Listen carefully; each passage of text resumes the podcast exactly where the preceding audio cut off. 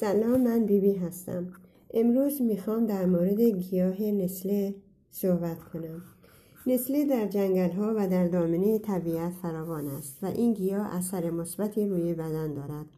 برگ ها و ساقه های آنها محتوی ویتامین ها و مواد مدنی فراوان مانند آ، س، کلسیوم، کالیوم، آهن و ریشه این گیاه از ریزش مو جلوگیری می کند و همچنین پروستات را هم کوچک می کند.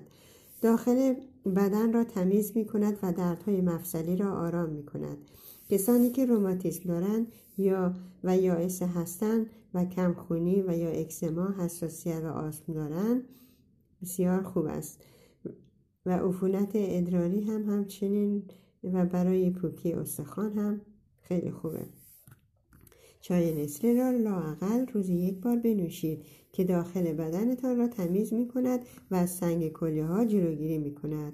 هر روز چای نسله بخورید و اثرات مثبت این گیاه با ارزش را ببینید. روزتان خوش